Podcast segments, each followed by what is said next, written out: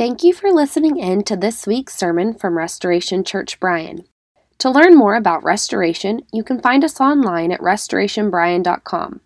We are so grateful for all those who are able to listen online, and we pray the message encourages you and challenges you as you draw closer to Jesus. If you are not already connected to a local church, we would love to invite you to join us for worship. If you are listening from another city, we pray that this message is a great supplement to your walk with Christ, and our hope is that you would have a gospel centered local church that you call home. Thanks again for listening. You know, so you just heard from 2 Timothy uh, chapter 4, verses 6 through 9 through 8. And this, this part has always just caught me and just made me just want to go in awe. Like, here's Paul, who used to violently attack the church, radically gets saved, no longer is attacking the church or the name of Jesus, but now is about to die for the very name that he tried to destroy and the very church he tried to destroy. Like, he's about to die. He's about to have his head severed from his body. And he's able to say these words in verse 7 I fought the good fight, I have finished the race, and I have kept the faith. You know, and I was, as I was praying and, and what the Lord wanted me to speak on, and, and just thinking about how it's 2020, and not just 2020, but like we're now in a new decade. Like, how many of us can look back on 2019? How many of us can look back at the last decade or you know, even decades for some of us, uh, look back and be like Paul and go, man, I, I have been running my race. I have been fighting the fight. I have kept the faith. Like, how many of us can honestly say that? Like, we can look back and go, no regrets. I haven't been wasting it. Doesn't mean it hasn't been hard, like Pastor Jonathan said. Doesn't mean there wasn't trials and sufferings and bumps and bruises on the way. But can we look back and go, no regret. I mean, think about that. Paul, here's Paul, about to die. And he looks back and goes, Man, I have not wasted. I have made the most. Jesus, I gladly lay my head down. Here I come. Like, how many of us will be able to say that? I mean, you heard Jonathan say that, you know, when it's the new year, not, I'm not trying to be anti you know, resolution for those of you who are like, man, I, I got my 34, like he said, or 40 or 50 or whatever it is that I'm going to do this new year, and you're already kicking yourself you're like, dang it, I'm on day five and I've done nothing so far. You know, you're like, I'm going to work out, and you're like, well, it's still the holidays. Why am I going to work out? I'm just going to keep eating. You know, and so what I wanted to give us was was four things that are not unrealistic. Actually, five that are not unrealistic five things that we need to do, not because we need a checklist, but so that, like Paul, we can look back and go, man, I ran my race. I have fought the fight. I have kept the faith. Because I'm telling you, man, I'm about to meet with a brother this week. I was telling uh, y'all's Pastor Jonathan yesterday, like, went to school with me and he's lost the faith. He has not kept it and, and, and my heart burns if he was to die. Like it, it's, it's that terrified for him. Praying that he comes back to the Word and to his senses. And so, five things I want to leave with us this morning. Number one is be a student of God's Word. Can I get an amen? Look at someone and say, Be a student of God's Word. Now look at someone else and say, Read your Bible. I, know some of you have been, I've been waiting to say that to my spouse or to my kid. Thank you for letting me do that. But, family, there's nothing better we can do for 2020 or this new decade than to read the Bible. Can I get an amen? Uh, turn your Bibles to Psalms chapter 1. And look what it says right here in Psalms chapter 1, starting in verse 1. It says, Psalms chapter 1, verse 1 says, Blessed is the man. Everyone say, blessed. How many of you want to be blessed? Who wants to be blessed? Come on, throw those hands up. Don't be like, ain't nobody running around for suffering. I know I'm not. All right, we want blessings. And, look what the Bible says. You want to be blessed? You got to read the Bible. You got to read the Word. What God calls blessed is not what America calls blessed. Amen? Blessed is the man who walks not in the counsel of the wicked, nor stands in the way of sinners, nor sits in the seat of scoffers, but his delight is in the law. That's the word of God. But is in the law of the Lord. And on his law he meditates day and night. He is like a tree planted by streams of water that yields its fruit in its season, and its leaf does not wither. In all that he does, he prospers. You want to have a new year? You want to have a new decade? Learn to read your Bible. We need to hunger for the Word of God. Amen. D.L. Moody says this I never saw a fruit bearing Christian who was not a student of the Bible. You want to be a Christian who bears fruit? Read your Bible.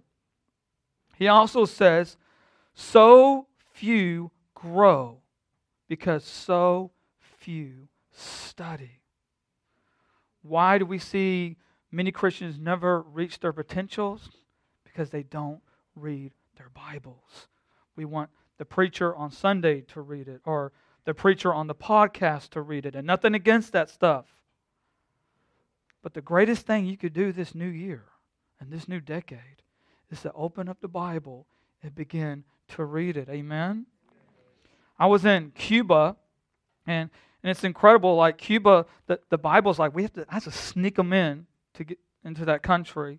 And the good thing is they have phones now, iPhones, and so it's like uh, the government's not up to date that it's easy to, to download the Bible. And, uh, but here I'm at this church that we help plant, and like only 20 people can fit in this house.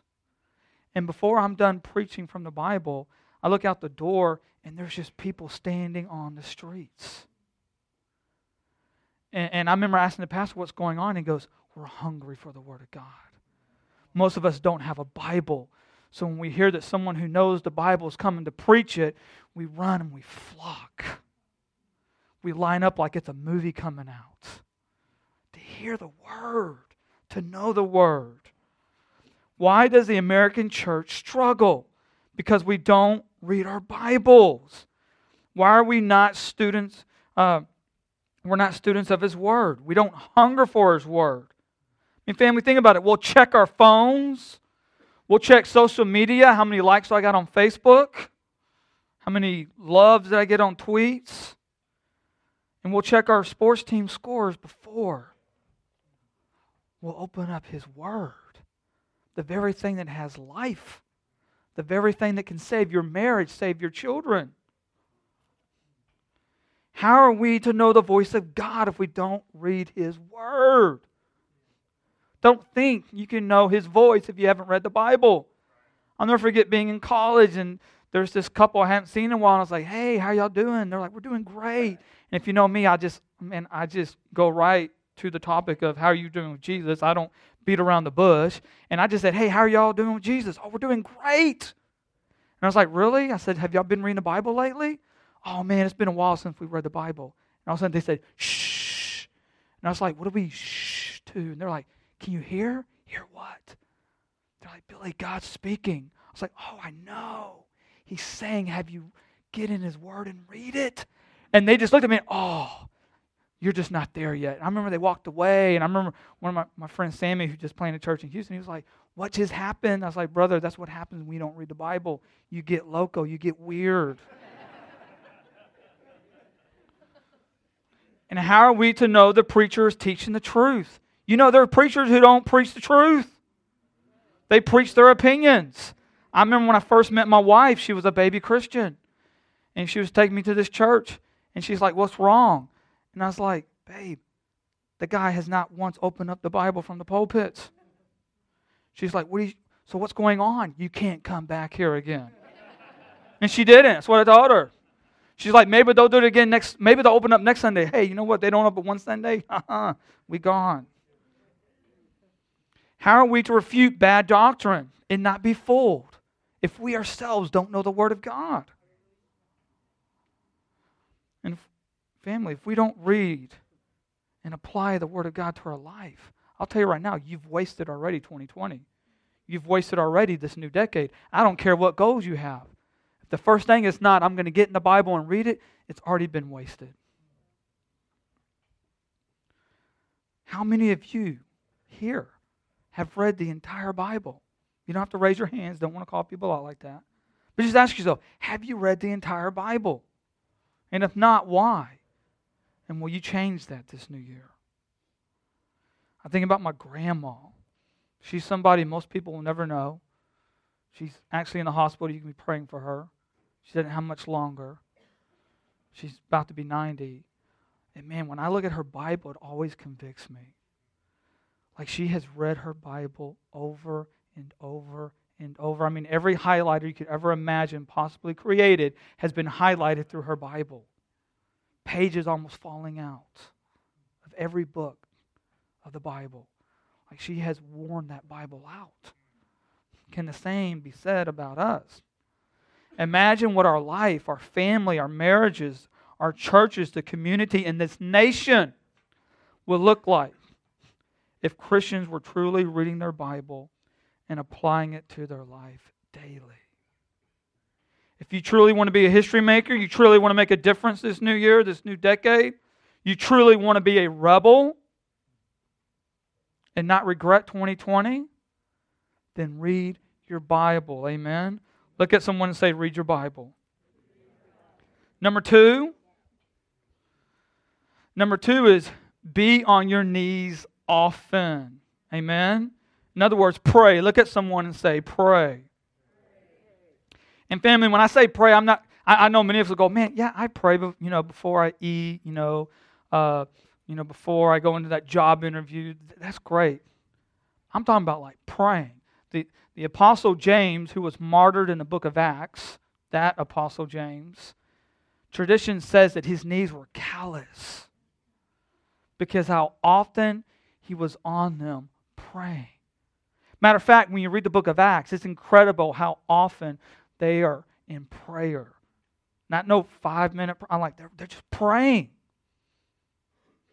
Like many of them are facing persecution. They're facing heavy stuff that we can't even imagine here in America. And they're praying. And they would see God move in ways that we long for. D.L. Moody says this He who kneels the most stands the best.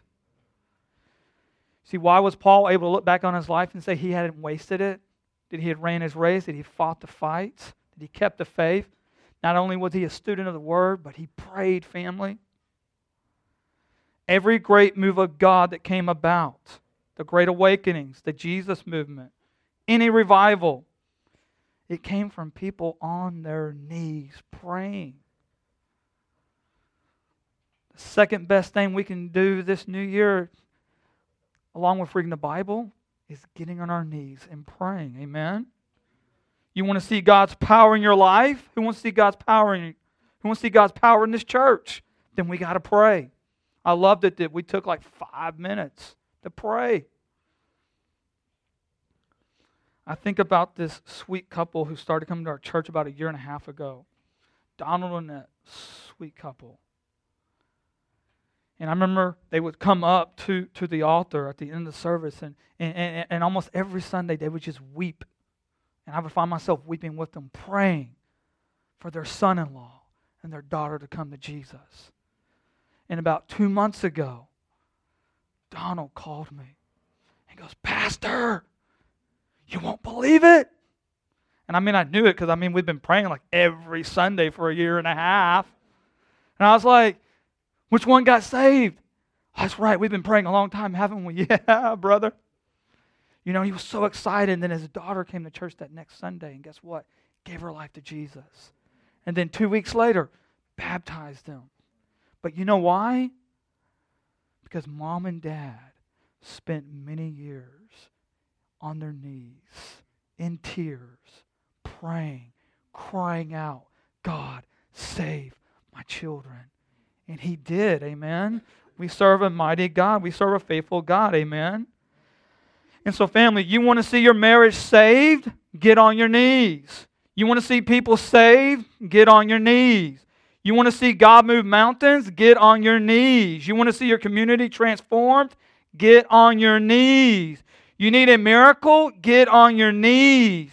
You want to draw closer to God? Then get on your knees. Amen. We need to learn to do this every morning when we get out of bed and just get on our knees. We need to do this every night, not in bed, but next to the bed on our knees because you know, if you're like me, you're going to pass out as soon as you hit that pillow. Like my wife learned in the early stages of marriage, I cannot talk to this brother when we in bed because I pass out.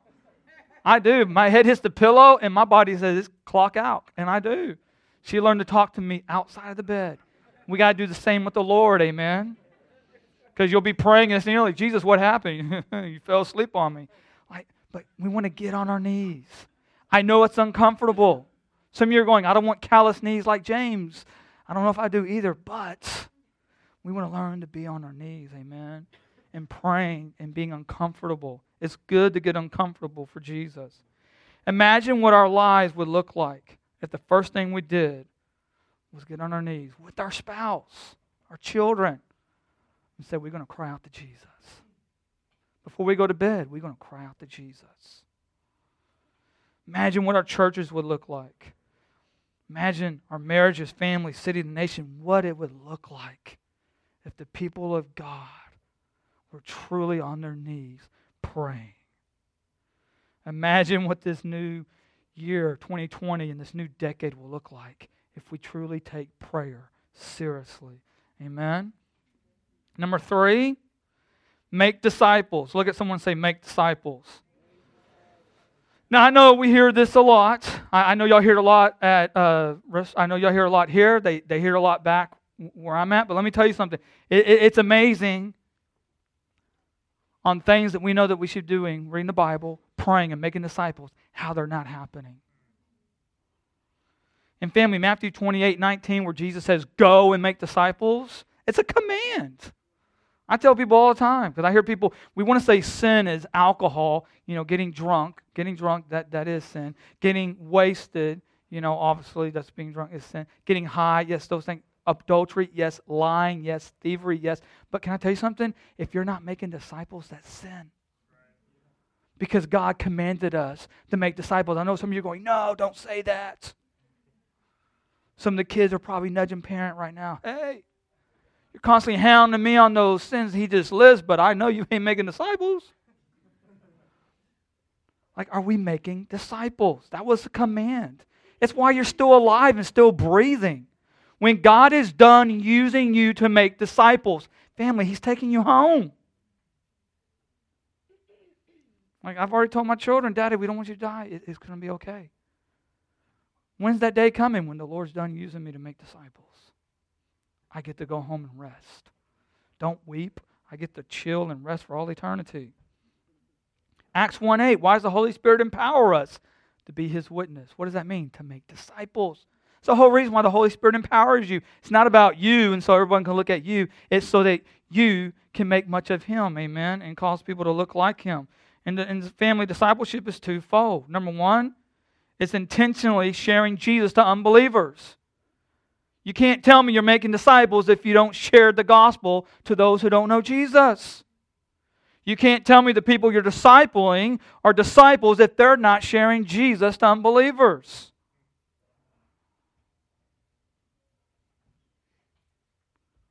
Spurgeon says this. Listen to this. If sinners will be damned, in other words, there's no hope for that sinner, he's just destined for hell because, you know, the way he's living, at least let them leap to hell over our bodies. In other words, hey, if you're going to hell, you're going to have to jump over me. You're going to have to plow over me. Because I will not shut up. I will keep telling you about Jesus and why you need Him and why you need to turn from the way that you're heading. Because it's eternal, it's forever. There ain't no coming back from it. He goes on to say, and if they will perish, let them perish with their arms about their knees, imploring them to stay. In other words, man, our arms are wrapped around their knees, their ankles, and they're like, What do you get off of me? I can't. You don't know where you're headed. Jesus. Just say his name. Turn to him. Like, what are we really doing to see those around us get saved? Like I challenge y'all, I challenge our, our, our church this. I challenge y'all this new year and this new decade. Who are five people that you'll take responsibility for in the Bryan area to know Jesus? Imagine if everyone in here took responsibility for five people. I'll do everything they can to know Jesus. Man, I'm telling you, God will rock this city. And then number two on discipleship is intentionally equipping Christians. Like it's not just Pastor Jonathan's job to equip the saints. It's not just the elders or the deacons or the leadership of this church. All of you have been called to equip one another. Amen. And what are we to do? How do we equip? Uh, Matthew 28 tells us to observe. We're to teach people how to observe the commands of Jesus and follow Jesus. That's what we're teaching them to do. Don't make it complicated. We ain't trying to make them Baptist, Methodist. We don't care about all that. We, do you know how to follow Jesus and serve him well? That's what we want to help people to do. Amen. So I challenge you this new year ask Pastor Jonathan, ask the leaders of this church, hey, I want to step up to the plate and make disciples. How can I do that? And I'd also tell you start discipling your spouse and kids.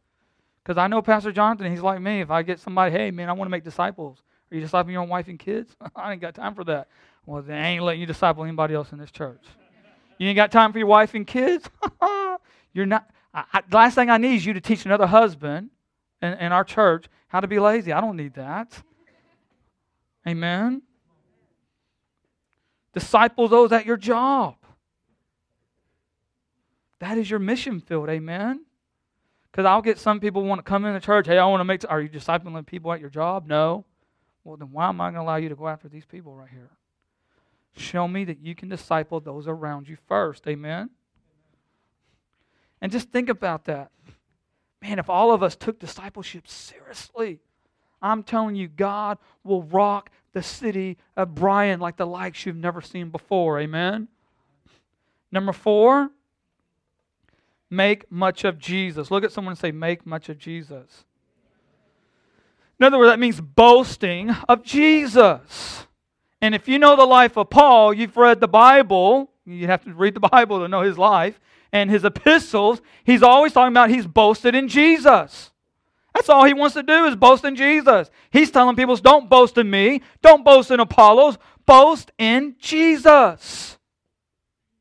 He made his life about boasting in Jesus. Family, if you read the Bible, you cannot tell, you would never know his politics. You wouldn't know his opinions. You don't know his thoughts on the emperor or the government. The only thing you know is Jesus, Jesus, Jesus. Paul lived a life of boasting in Jesus and only Jesus. He was not concerned that people have his politics or what they thought about his politics. He wasn't concerned about the emperor, the president, the American dream, sports team. N- not saying nothing wrong, I'm, I'm a sports fan. But what you knew more about him was Jesus than whatever sports he, he liked or his opinion. Because if you've read on Paul, he's constantly saying, Preach Christ what? Crucified and risen. That's what he preached. And family, can I tell you something? He was hated for it, persecuted for it, suffered for it. Would have people in the ministry abandon him for it.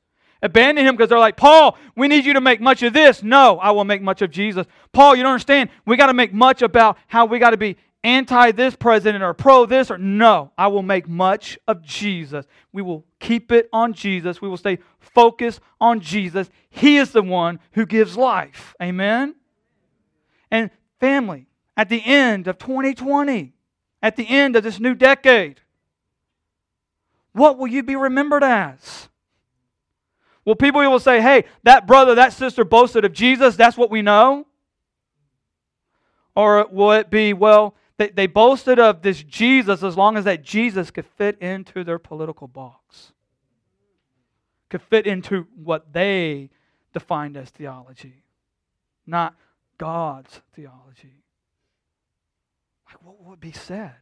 What would be said, hey, they boasted of Jesus when we saw them Sunday at church. Was that what your children will say? But man, you should see my mom and dad when they leave church. they ain't boasting about Jesus. They complaining and griping about everything else but Jesus. Like, what will be said about us? And then the last point I want to hit on. Point five. Be quick to repent and run to Jesus. Can I get an amen? Look at someone and say, Be quick to repent and run to Jesus. Some of the spouses are going, Man, I have been longing to tell my spouse to repent. Thank you, Pastor Billy. But that was for you, not your spouse. Amen. So you can nudge the other spouse right back as they nudged you. David, who committed adultery, murder, says this in Psalms 32. Psalms 51 is not the only psalm he wrote about uh, repenting of that sin. Psalms 32, he says, Blessed is the one whose transgression, transgression is forgiven, whose sin is covered. Notice the word blessed again. Blessed if you read the word, blessed if you're quick to what? Repent and run to Jesus. Blessed is the man against whom the Lord counts no iniquity. Amen. Blessed is the one who God says, Ooh, my wrath is not coming for you because the blood of Jesus covers you. In whose spirit there is no deceit. For when I kept silent, my bones wasted away through my groaning all day long. Notice what he says as he tried to keep silent about his sin his body was just groaning and just rotting and falling apart. But when he went before the Lord Jesus and confessed and acknowledged what he had did and repented, noticed he found what?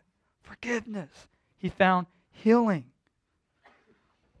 Family in Numbers 21, I was just reading this in the other day, and I was just like, wow. So, man, in, in Numbers 21, uh, it, if you've read Numbers, you know, Moses is leading, you know, one of the most stiff necked, stubborn group of people ever. Like, no pastor prays for the ministry of Moses. And uh, like, we want the Red Sea, we just don't want comes after the Red Sea. And, and, and Moses is leading these people, and in 21, man, they begin to rebel against God, it says, and Moses. And God is not happy. So he sends snakes to bite the people. And they start dying from the snake bites. And the people realize through this, man, we have sinned against God. And we've sinned against this anointed one, Moses. And so they confess their sin, they repent. And God tells Moses, I want you to build this brown, this, this bronze serpent statue. Build it. And tell the people every time they get bit by the snake, they are to look to the bronze serpent that I had you build. And if they'll look to it, they will find grace, they will find mercy, they will find healing, and they will not die. And I love Spurgeon's commentary on this. And it'll pop up on the screen, but listen to what Spurgeon says about this.